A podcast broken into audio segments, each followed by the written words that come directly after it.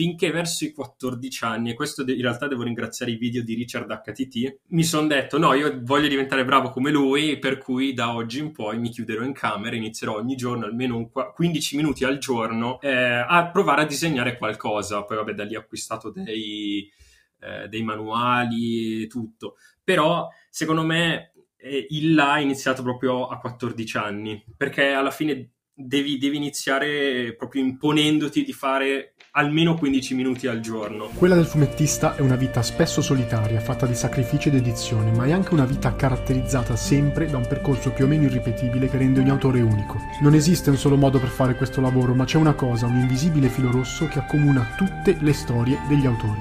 Un click, un momento in cui diventa chiaro che il fumetto, il disegno, e l'arte ne saranno una parte integrante. Questo podcast nasce dall'esigenza di individuare questi click e conoscere le vite dedicate alle tavole dei protagonisti dell'illustrazione e del fumetto italiano. Io sono Francesco e vi do il benvenuto in Vita Chinata.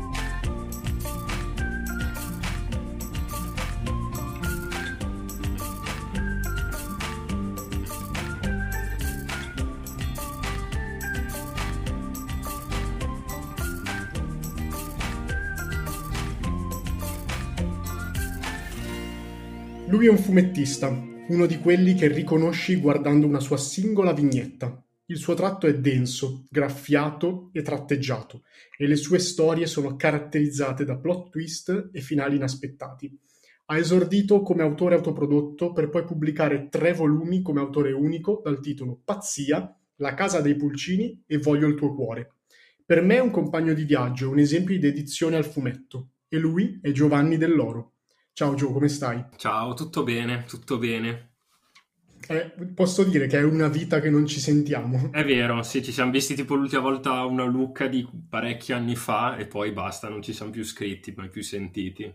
Sì, esatto, ma tra l'altro quella Lucca di sfuggita, sì, sì, me. sì, mi, esatto. mi pare una cosa così, perché in realtà io l'ultimo ricordo che ho di fiere insieme è una fiera a Novara. Sì, è vero. Qui tu mi hai fatto anche una fan art di un mio personaggio ai tempi quando facevo fumetti. E tu non te l'aspettavi perché io sono sempre stato un po' schivo in queste cose. Sono d'accordo, ma non mi aspettavo che la facessi così velocemente in realtà, perché mm-hmm. mi hai Mhm. fatto tutto e ce l'ho ancora lì, bella esposta, tranquilla, eh, perché mi piace, cioè mi piace ricordare comunque questi episodi, diciamo, vecchi, che però Sì. alla fine sono super, eh, diciamo, parte di noi. Sono nostalgici. Sono nostalgici, esatto. E, e poi, cioè, diciamo che ogni volta che la guardo, che in realtà c'è proprio lì, c'è affissa in casa, cioè, Mm. come dire, è molto evidente. Ogni volta che la guardo penso a quanto sia importante in realtà avere una propria grammatica visiva, perché quando la guardo dico che l'ha fatta lui.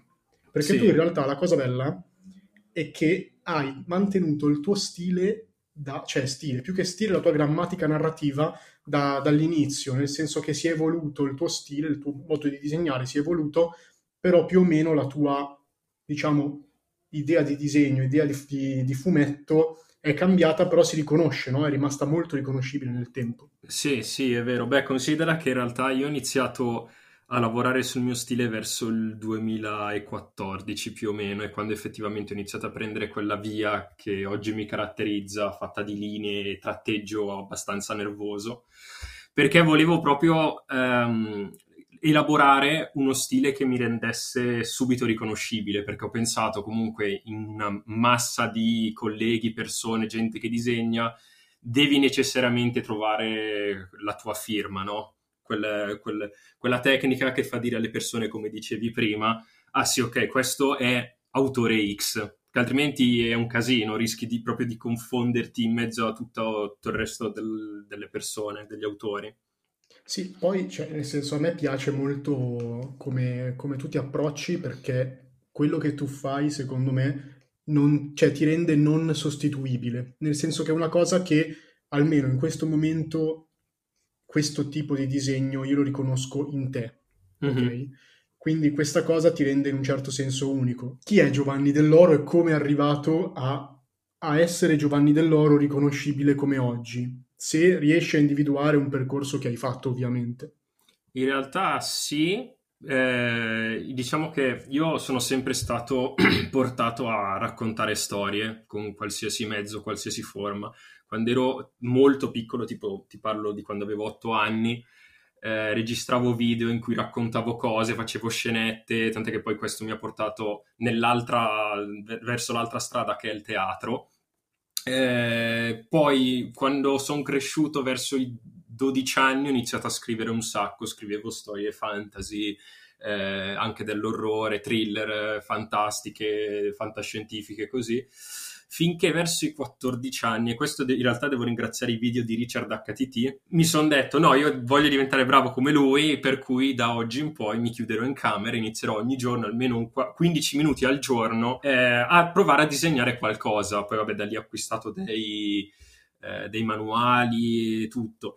Però secondo me eh, il là è iniziato proprio a 14 anni, perché alla fine devi, devi iniziare proprio imponendoti di fare almeno 15 minuti al giorno.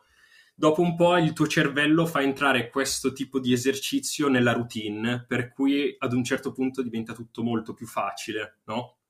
Sì, che alla fine noi siamo, cioè io dico spesso che siamo la somma delle nostre abitudini, perché è la vero. vita è fatta da giornate che sono composte da piccoli eventi, tra cui le abitudini. È vero, è vero. E, e, come diceva uno dei miei professori a Brera, se vuoi fare entrare qualcosa nella tua abitudine, falla 15 minuti al giorno, che sembra poco, ma in realtà farla tutti i giorni è molto complesso, soprattutto se si parla di mesi, di anni, diventa molto complesso all'inizio. Ehm, poi in realtà, appunto, tornando nel 2014, notavo che c'era su internet una grandissima predominanza di webcomic dal gusto molto relatable, probabilmente ti ricorderai quell'epoca mm, in sì, cui sì. era tutto un amo noi, ah guarda sono io, condivido perché sembra proprio, sembra proprio la, la, il mio riflesso.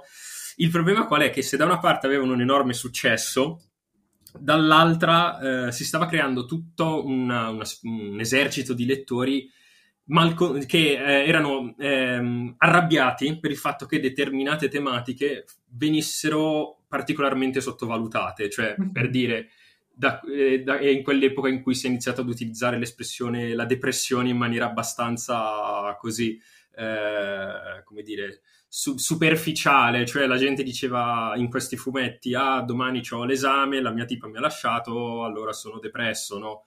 Cioè, però, nel senso, si confondeva spesso il significato di depresso con il significato di triste, no? Sì, chiaro. Oppure parlavano di paranoia, di traumi, però in maniera molto quasi poetica da una parte, per cui romanticizzavano problemi mentali di per sé. E, e questo rendeva molti lettori, magari che determinate cose le avevano subite sulla loro pelle, scontenti perché dicevano cavolo state sottovalutando in maniera romantica, in maniera così facilona questo genere di, di, problematiche. Per cui ho detto ok, io voglio essere l'alternativa per questo tipo di lettori, cioè uno che prima di tutto non usa metafore se deve parlare di problemi mentali. Per esempio spesso quando si vuole rappresentare la depressione si fa la persona triste con quella sorta di ombra, quel mostro che ti esce dal, dalla schiena e ti sussurra, no? come se ci, fosse necessario dover dare un, un aspetto no? a questa problematica. Io ho detto no, secondo me questi problemi, cioè la depressione, eccetera, la schizofrenia anche, eh, so, secondo me, se rappresentati in maniera realistica, sono più mostruosi di qualunque mostro tu possa creare in modo metaforico, no? E infatti facendo le, le, i primi fumetti brevi che trattavano proprio tematiche pesantissime, tra cui la pedofilia, trattavano il femminicidio, la depressione, eccetera, in maniera super realistica, senza, senza alcun tipo di barriera tra il lettore e la filtri, storia, certo. esatto, senza filtri. Notavo che prendevano un sacco e soprattutto avevano un, un coefficiente di condivisione veramente elevato perché molti si sentivano rappresentati a volte, no? Certo, infatti io ho qui tra l'altro il tuo primo volume autoprodotto, diciamo, che è Racconti sì. di intima follia. Sì. Che appunto è un... cioè questo volume ha anni, ha tantissimi anni. Eh, sì, sì. E dentro sono proprio raccontate storie di questo tipo. Cioè, è, è bello perché il tuo stile si sposa molto bene con quello che stai dicendo.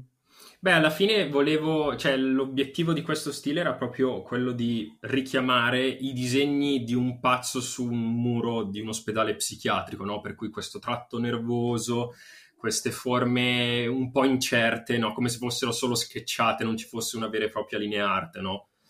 Chiaro. Per sé sono volute proprio per esprimere quel tipo di emotività abbastanza pesante e depressa e triste che spesso muove i personaggi all'interno delle storie. C'era mio fratello che aveva fatto una metafora molto interessante, cioè aveva Vai. detto che leggere i miei racconti era un po' come sbirciare i protagonisti attraverso il buco di una serratura, cioè un po' come guardare nella loro intimità, come loro si comportano eh, quando rimangono da soli, lasciati ai loro demoni. Sai che questa cosa che hai detto, secondo me, è molto importante anche perché in realtà io ti ho sempre collegato a una frase che tu mi hai detto quella settimana del 2014, non mi ricordo il mese però, Mhm. eh, forse era cos'era agosto, eh, in cui abbiamo fatto insieme questa settimana di scuola di fumetto Sì, alla Lucca Manga School. sì, No, l'Accademia Europea di Manga, scusami. sì, è dove ci siamo conosciuti alla fine, no? Esatto, ci siamo conosciuti lì e mi ricordo che tu una sera mi hai tipo illuminato, perché in realtà io venivo da un'esperienza di fumetti in cui volevo raccontare il grande, no? Volevo raccontare Ah, sì, le, sì, le ok. cose fantastiche Sì, e, e tu invece mi hai detto, eh, a me piace raccontare quel- quello scorcio di vita delle persone, no? sì, Quel, sì, quel- quell'episodio, quella- quel singolo evento che è significativo, no? Perché non c'è bisogno di raccontare, questo lo aggiungo io, sempre cose maestose, no? Ma giganti, c'è anche bisogno di quello, però in realtà se vai a vedere poi la vita dei singoli individui è quasi più interessante. Sì, sì, beh, considera, perché alla fine qua si parla quasi di scontro tra generi, perché la caratteristica dell'enorm- dell'enorme è una- un elemento fondamentale del fantasy comunque, perché il fantasy si Certo. basa molto su questo aspetto, per cui di per sé è semplicemente una questione di gusti. A me personalmente queste storie che vogliono sempre ingigantire tutto non, non mi coinvolgono abbastanza perché io mi, ci- mh, mi ritrovo molto di più nelle storie piccole, nelle storie intime che riguardano po- il ruolo di poche persone, no? Certo. Però appunto, cioè io non sto dicendo che una cosa è meglio dell'altra, è semplicemente una questione di gusti e, so- e soprattutto il fantasy va molto spesso a parare in questo genere di cose garguantesche. Sì, sì, no, cioè sono sempre, cioè sono suggestioni alla fine, no? Nel Sì, senso che mh, ovviamente non c'è meglio, non c'è peggio, sono cose diverse che forse non possono neanche essere paragonate.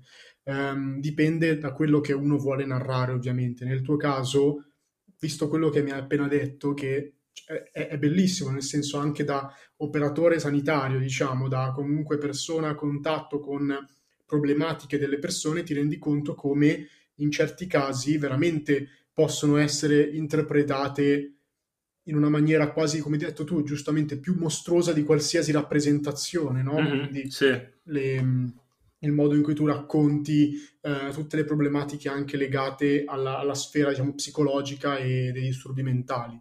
Mhm. E, mh, questo è molto bello. E com'è che, questa è una curiosità mia in realtà più, più che altro, eh, com'è che questa cosa si è conciliata con, con l'horror come, come genere? Mi spiego, nel senso, ci sono tanti modi per raccontare questo tipo di tematiche, no? Eh, il tuo modo di narrare, che ha sempre quel plot twist finale, mi ricordo anche qui, mi ricollego a quella settimana di scuola che abbiamo fatto, eh, mi ricordo che avevi fatto una storia dedicata ai dinosauri, no? E alla loro Sì, estinzione, sì, sì, alla fine si vedeva questa entità gigantesca, Che voleva toccare la titanica, terra. esatto, e quella cosa era il, il Il meteorite, no? meteorite, Il- sì, sì, sì, sì. e quindi come si è evoluto, cioè com'è che hai scelto effettivamente l'horror? Eh, perché diciamo che è interessante il fatto che poi tutto questo sfocia nella, nella paura, no? Nella- Sì. Nel narrare la paura dei personaggi e poi incutere in un certo senso l'inquietudine nel lettore, in particolare col plot twist finale. Quindi com'è che questa grammatica narrativa l'hai fatta tua in questo modo? Allora, in realtà è stato abbastanza mh, naturale perché a me non sono mai piaciute le storie brevi che di per sé non vanno mai a parare da nessuna parte, cioè quelle storie che quando hai finito di leggerle non ti lasciano di per sé nulla, no? Dici, e quindi, cioè magari magari quello che trasporta questa mini storia è l'idea, cioè l'autore è partito da una bella idea, però alla fine non va a parare da nessuna parte, cioè alla fine si chiude e basta, no? Per esempio, per questo motivo, e adesso dirò tipo una bestemmia, Junji Ito ha delle okay. idee eccezionali, ma le sue storie di per sé non mi lasciano nulla. Attenzione, ok. No, vabbè, ma ci sta, comunque sono sempre pareri, secondo me, che è importante accogliere. Per questo motivo qua, alla fine, cioè, lui ha delle idee eccezionali, cioè le sue idee dell'horror surreale, eccetera, che è incredibile, però di per sé fi- alla fine non mi lascia quasi nulla, se non magari il disagio di questa situazione grottesca. Però il finale è sempre un po' lasciato lì. Sì, il protagonista magari muore, magari viene assorbito da questa entità eh, che lo braccava e, e, fine, no? Mentre io, anche per una questione di eh, puramente con, di condivisione su internet, ho voluto fare in modo che la fine sia in realtà la cosa che più ti rimane impressa. Sia appunto per una questione di condivisione, perché su online se non fai qualcosa che ti rimane impresso, difficilmente poi la gente lo condivide, no? O se lo ricorda anche. Esatto, e però è appunto la seconda questione è proprio perché voglio che questo, questo messaggio, questa storia riman- ti rimanga impressa, no? Chiaro, quindi effettivamente fare poi, diciamo, cercare di, in un certo senso, richiamare paura, inquietudine, anche perché comunque è di, una di quelle emozioni che effettivamente ha guidato la nostra evoluzione, la guida ancora, quindi effettivamente cioè, la nostra evoluzione intesa proprio come come c- quasi il cervello, no? nel senso guida proprio la nostra percezione del reale in maniera estrema. Quando tu vedi qualcosa che fa paura, ovviamente te la ricordi molto, molto più, più intensamente. Sì, oppure eh, anche qualcosa, cioè qualcosa che tu hai vissuto da un determinato punto di vista, poi arrivi alla fine e scopri che in realtà quello che tu stai vivendo non era il punto di vista che pensavi fosse. Non so se, cap- se, hai capito. Sì, sì, sì. Sì, sì, ma infatti cioè, è sempre qua. Io ho in mente quelli, quel disegno, quella, quella, storia lì del, um, legata proprio all'estinzione dei dinosauri, eh, perché in effetti poi cioè, tu hai sempre visto il punto di vista no, sulla Terra e tu ti sei immaginato fuori, ti sei immaginato com'era, cioè, noi lo viviamo come, ce lo spieghiamo così come magari vediamo le cose oggi, e invece tu hai voluto in maniera molto chiaramente fantasy vedere questa, quest'altro punto di vista. Invece anche nelle storie più intime c'hai quella scena magari che, cioè, che ti fa cambiare completamente idea sì. sul personaggio iniziale. Per dirti, per dirti, un esempio, io ho fatto una storia in cui c'è, eh, leggi il diario di una bambina e in questo diario descrive di come lei sia attratta, questa bambina, da una donna che incontra ogni giorno al parco tant'è che ci, ci cioè, tra virgolette ci prova con lei, comunque si avvicina a lei, inizia a parlarci e questa donna sembra che non voglia parlare con questa bambina, dice vai via, non starmi vicino, così via. Finché a un certo punto eh, scopri che la bambina viene rapita dalla donna e che in realtà le parole che stavi leggendo erano scritte non dalla bambina ma dalla donna e ri- con, ribal- ribaltando questo punto di vista, cioè che era la donna che ci provava con la bambina, diventa tutto veramente più inquietante, no? Sì, sì, perché chiaramente ti richiama tutt'altro, tutt'altro esatto. immaginario. Esattamente. E poi gioca sul fatto che te lo sei immaginato esattamente in quel modo, prima. Sì, sì. Cioè, come previsto che, che normal, cioè diciamo che in maniera stereotipica potesse avvenire. Esatto, esattamente. E giochi un po' sullo stereotipo legato magari a tematiche che possono riguardare crimini o disturbi mentali, eccetera, e poi lo ribalti dando anche una visione, anche in certi casi anche positiva, non, non, mi ricordo di aver mai dato dei, dei no, lati dico positivi. Però, no, no, però, no, chiaro, però quello che dico è che comunque la possibilità di cambiare punto di vista, no? Sì, ah no, cioè, in quel eh, caso certo, sì, sì, in sì. questo senso dico. Sì, sì, sì, certo, certo. Valutare sempre tutte le diverse possibilità che esistono per un particolare evento o per una particolare cosa, quindi questo è, è molto interessante. E um, un'altra domanda invece che ti volevo fare e che appunto forse in parte hai già risposto, no? Cioè, quando è quel momento in cui hai capito che non questo fumetto in particolare, ma il fumetto, il disegno, dovesse far parte de- della, della tua vita? Mm, allora, Sì, pa- se forse ho già risposto oh, prima dicendo quando a 14 anni mi sono imposto di disegnare, più che altro perché secondo me il fumetto è la cosa che banalmente costa meno rispetto tipo a fare un film, però che ti permette di esprimere di più di quello che hai dentro, no? Cioè, perché c'è il disegno, c'hai la narrazione, di per sé il lettore è molto ehm, legato alla tua visione delle cose, non è come scrivere un libro in cui comunque c'è l'immaginazione del lettore che entra, no, no, tu imponi la tua visione al lettore e questa cosa mi piaceva perché mi permetteva un'espressione totale di quello che avevo dentro. E, e, costa relativamente niente, cioè una matita, un foglio e basta. Chiaro, e, e poi te stesso ovviamente. E me stesso, nel esatto. tuo tempo. Infatti tu com'è che cioè, comunque, anche pensare che, allora, ad esempio, parto, partiamo dall'inizio di questa, di questa mia riflessione. Per me la parte di line art, la fase di line art è quella che effettivamente è più time consuming, no? In generale. Tu com'è che gestisci il, il tempo? tuo, diciamo, sì, il tempo nella realizzazione di che comunque, almeno dal mio punto di vista, sono difficili da prevedere per quanto, potrebbe, per quanto saranno lunghe nella realizzazione? Ecco. Eh, allora, beh, considera che già di base io non, non, faccio la linear, cioè spesso per me lo sketch è il risultato definitivo, perché lì okay. si vede l'anima proprio del disegno, no? Senza troppi ragionamenti, per questo spesso i miei disegni sembrano sketchati, no? Fatti così di getto. Ehm, però come gestisco il mio tempo, di solito di base tento di tenere una costanza di una tavola e mezzo al giorno, per cui sono circa tre tavole ogni due giorni. Questa è la mia costanza, per cui per mantenere questa costanza a volte tendo anche a rendere più semplicistico lo stile, no? Chiaro. Perché comunque devo stare dietro a delle scadenze, devo stare dietro a dei contratti, per cui è necessario spesso dover trovare la giusta finezza di disegno no? per coprire determinate tempistiche. Chiaro, poi è chiaro che all'inizio magari è più complesso da gestire, poi chiaramente sì. dopo centinaia di tavole come nel tuo caso, cioè tu sei una, comunque un autore molto prolifico per quanto mi riguarda, sì, abbastanza. sicuro trovi una tua dimensione. Ecco. Sì, ma in realtà questa cosa c'è, c'è il fatto di dover prendere, mm, come dire, prendere il ritmo, è una cosa che di per sé c'è a ogni nuovo fumetto, cioè non è che certo. non penso di essere arrivato a un punto della mia vita in cui dico ok, da domani inizio, pom, uno e mezzo, una tavola e mezzo ogni giorno. Però di per sé anche per esempio andare in fiera è una piccola interruzione, no? Per cui devi riprendere il tuo ritmo, ritornare a, quel, a, quella, eh, quella velocità, rapidità nel lavoro.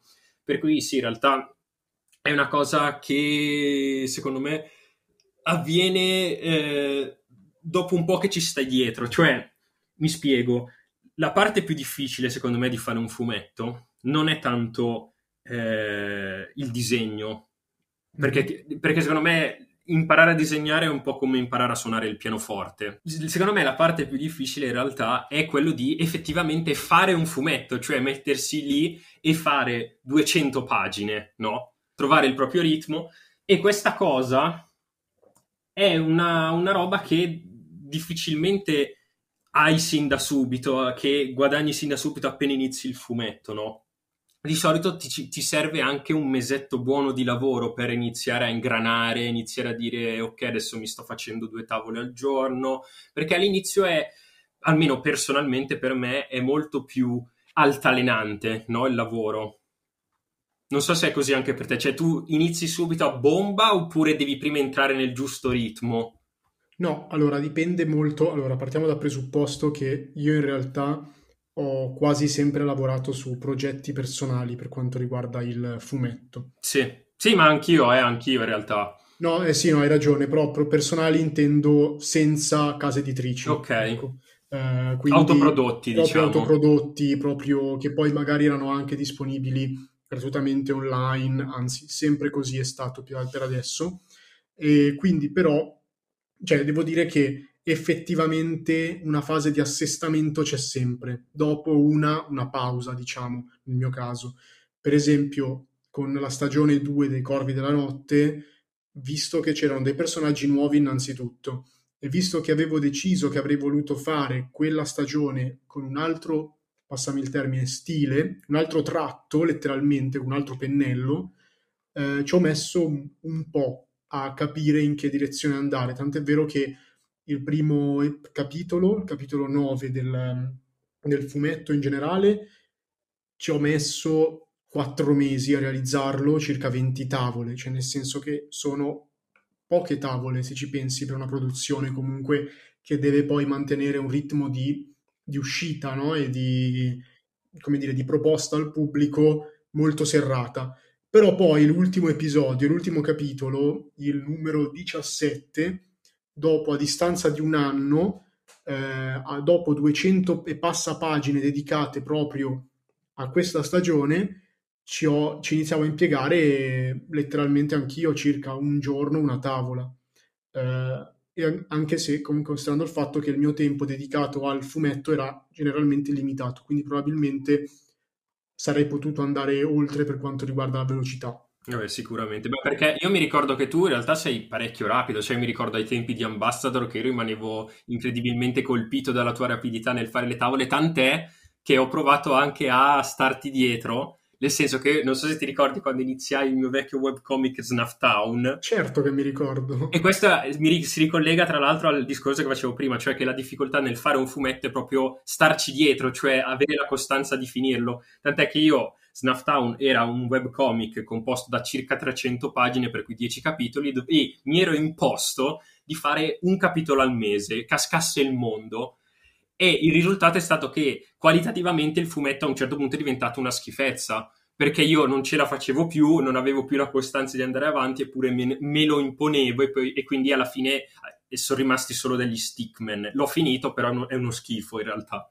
Beh, cui... Comunque è sicuramente stata una, una, palestra per quanto riguarda la, la, dire, la, disciplina. Sì, ma in realtà mi ha insegnato proprio che spesso è necessario prendersi i, i propri tempi, cioè che eh, ci sta all'inizio magari ingranare in maniera lenta e poi a un certo punto trovare il proprio ritmo, no?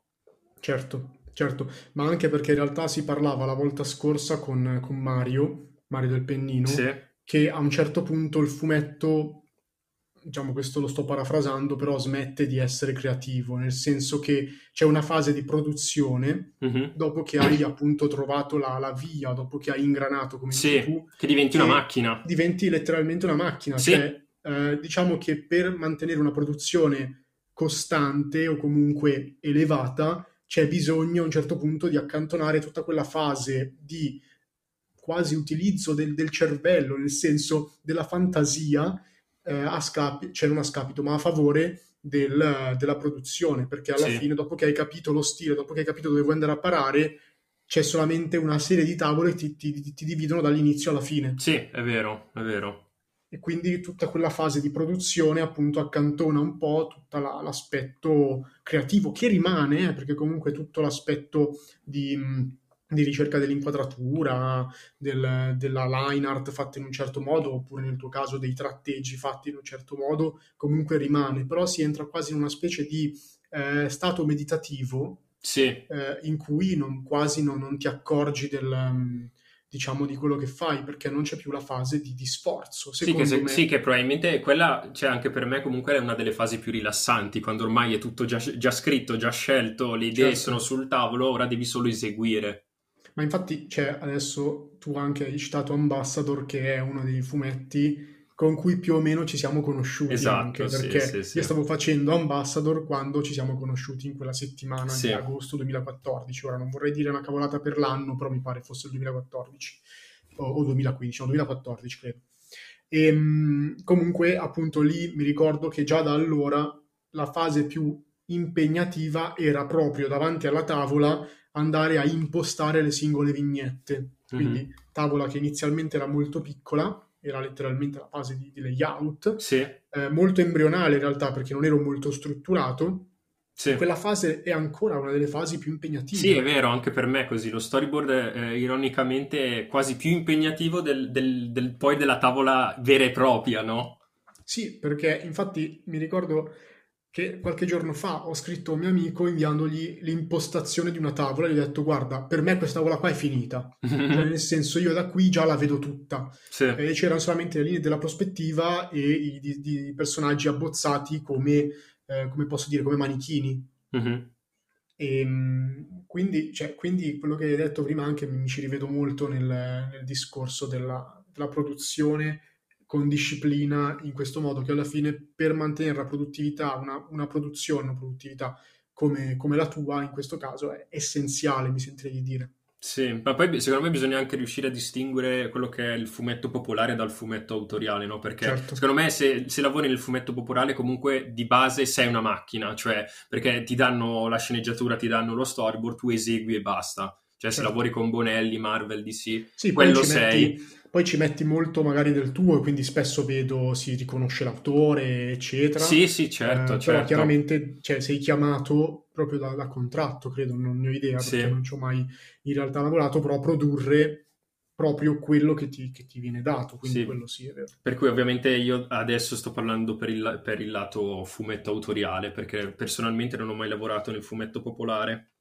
Certo, no ma poi c'è, è chiaro che anche nel fumetto autoriale, comunque, quando poi hai a che fare con le case editrici, giustamente loro anche per, diciamo, per lavoro, è necessario che tu rispetti chiaramente anche delle scadenze. Sì, sì, eh, sì. Anche sì, per certo. comunque avere un piano marketing, insomma, c'è tutto un mondo che gira dietro la vendita dei fumetti che, che è molto, molto complesso, ecco, anche secondo me. Giuro che vi rubo meno di un minuto per dirvi che al momento questo podcast non ha uno sponsor, o meglio, ce l'ha e sono io. Eh, io sono Francesco e tra le altre cose faccio fumetti, fumetti che trovate sul sito nondiredraghi.com e parlano delle avventure della mia campagna di gioco di ruolo. È un fumetto scritto da Emilio Palmerini, disegnato da me e curato da Giada Taribelli o su Instagram Giada di Ruolo. Io su Instagram sono Instafram eh? col trattino basso. Instafram. Come, come, come Instagram, se con la F, 2M, Instafram. Instafram trattino basso. Ok? Grazie. E potete scrivermi là per pareri, opinioni, idee, quello che vi pare. Per invece collaborazioni inerenti al podcast, la mail è vitachinata-gmail.com e quello che avete appena sentito è Jacopo, mio fratello, che si è occupato del montaggio e di tutta la post-produzione del, del, podcast. Quindi grazie Jacopo. E infine il brano che avete sentito fino adesso nell'introduzione del podcast in questo spazio pubblicitario è opera di Supernova Collective, senza i quali comunque questo podcast anche non esisterebbe. Quindi grazie mille. Vi lascio al podcast. Che tra l'altro adesso parlando di quella storia dello storyboard, sto provando ad approcciarmi al, a un fumetto storico adesso. Okay. E ti giuro questa cosa dello storyboard è 30 volte, cioè si sente 30 volte più, sì, sì. più faticosa, no? Perché c'è tutta quella ricerca storica che ti devasta. Cioè, per esempio, tu devi disegnare una tazzina, dici ok, mi serve il design per questa eh, tazzina. Eh, claro, Questo sì. materiale c'era a quell'epoca, fai la ricerca dei materiali. Quindi già solo fare due pagine di storyboard ti devasta. Poi io ho affrontato due generi alla fine, horror e storico.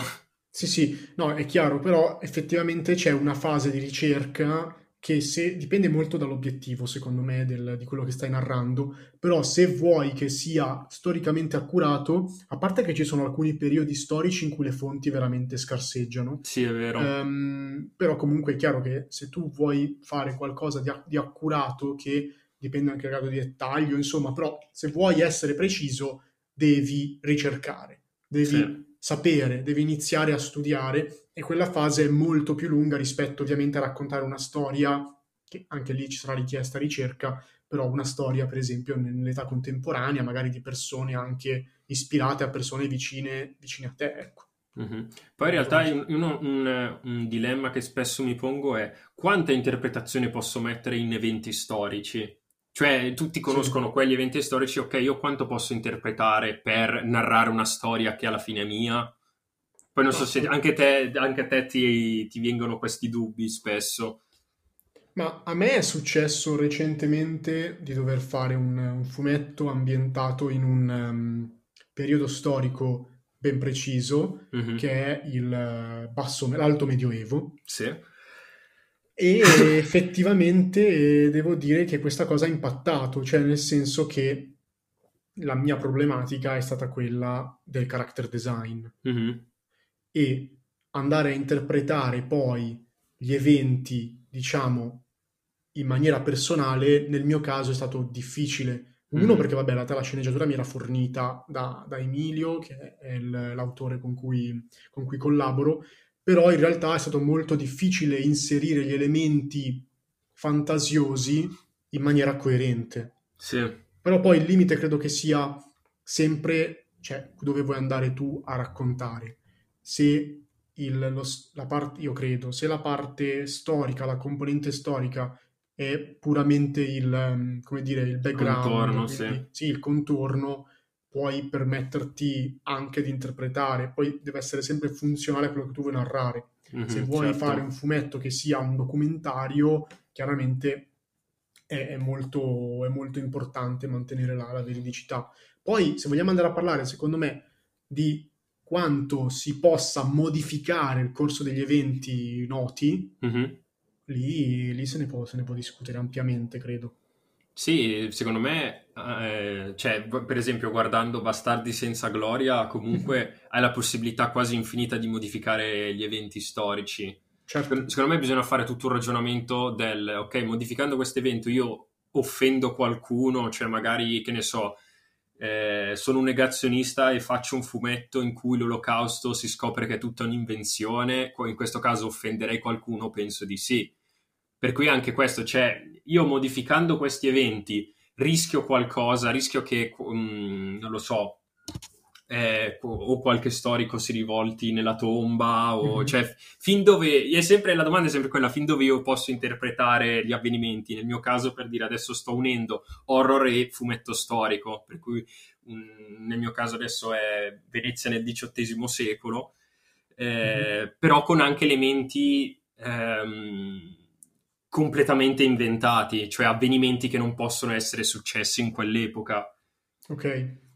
Ok. E... Beh, è sì, sempre sì. il fine, secondo me, il problema. Eh, cioè, esatto. Senso, secondo me, come nel tuo esempio, se sei un negazionista e racconti una storia proprio a favore del, della tua ipotesi, della tua idea, là, secondo me, il tentativo è diverso dal raccontare un fumetto che utilizza quella stessa idea non lo so, eh, sto, sto No, no, no, ti sto, seguendo con, ti sto seguendo con interesse, per cui continua No, pure. dico, se appunto tu utilizzi quella stessa idea però per raccontare degli avvenimenti, come dire, a favore invece della tua idea. Non sì. so come dire, cioè... Sì, sì, no, sì, sì, certo. Il film Don't Look Up, no? Sì. Eh, che mi viene in mente in questo momento, che è forse quello più vicino um, cioè il raccontare una possibile catastrofe mm-hmm.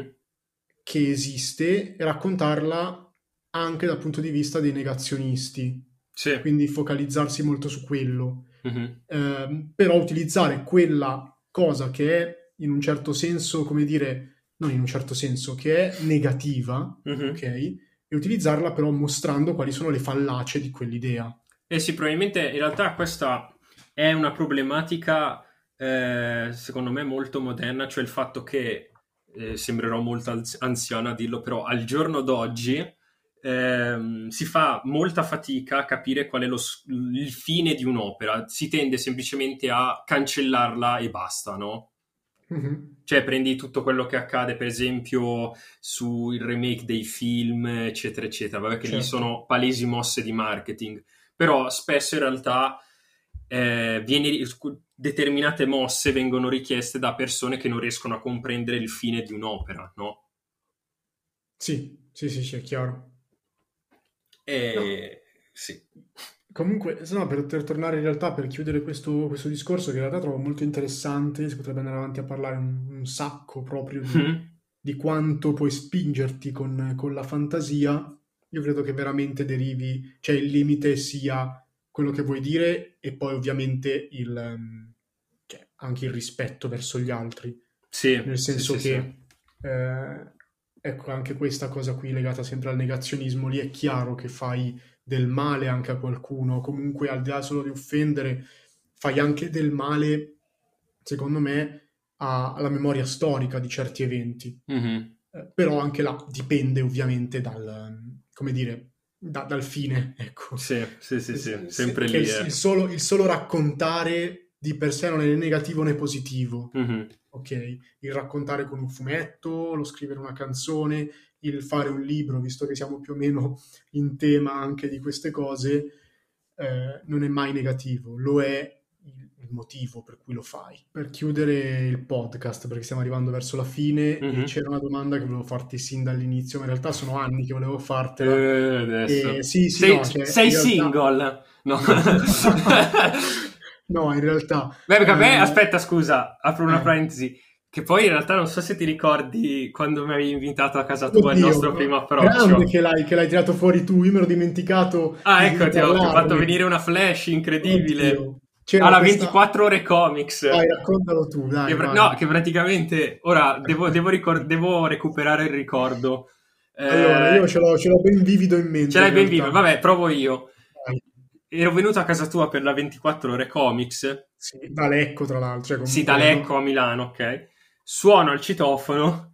Lui mi apre, non mi ricordo se avevi risposto al citofono o no. Mi, No, se- mi pare no. avessi- eh no, mi avevi aperto e basta il Perché io- cancello. Io qua non voglio spa- fare spoiler, però diciamo che ero in una Eri situazione... occupato. Esatto, ero occupato. Eri occupato. E niente, vado, salgo, non so in che piano sei o eri, che piano... Allora, era il quinto circa. Ecco, salgo in quarto, ascensore. quinto, no, quinto, quinto. Ok, salgo, busso e vedo, ed è la classica scena da film, cioè busso, nessuno risponde, è accostato e dico, vabbè, io entro.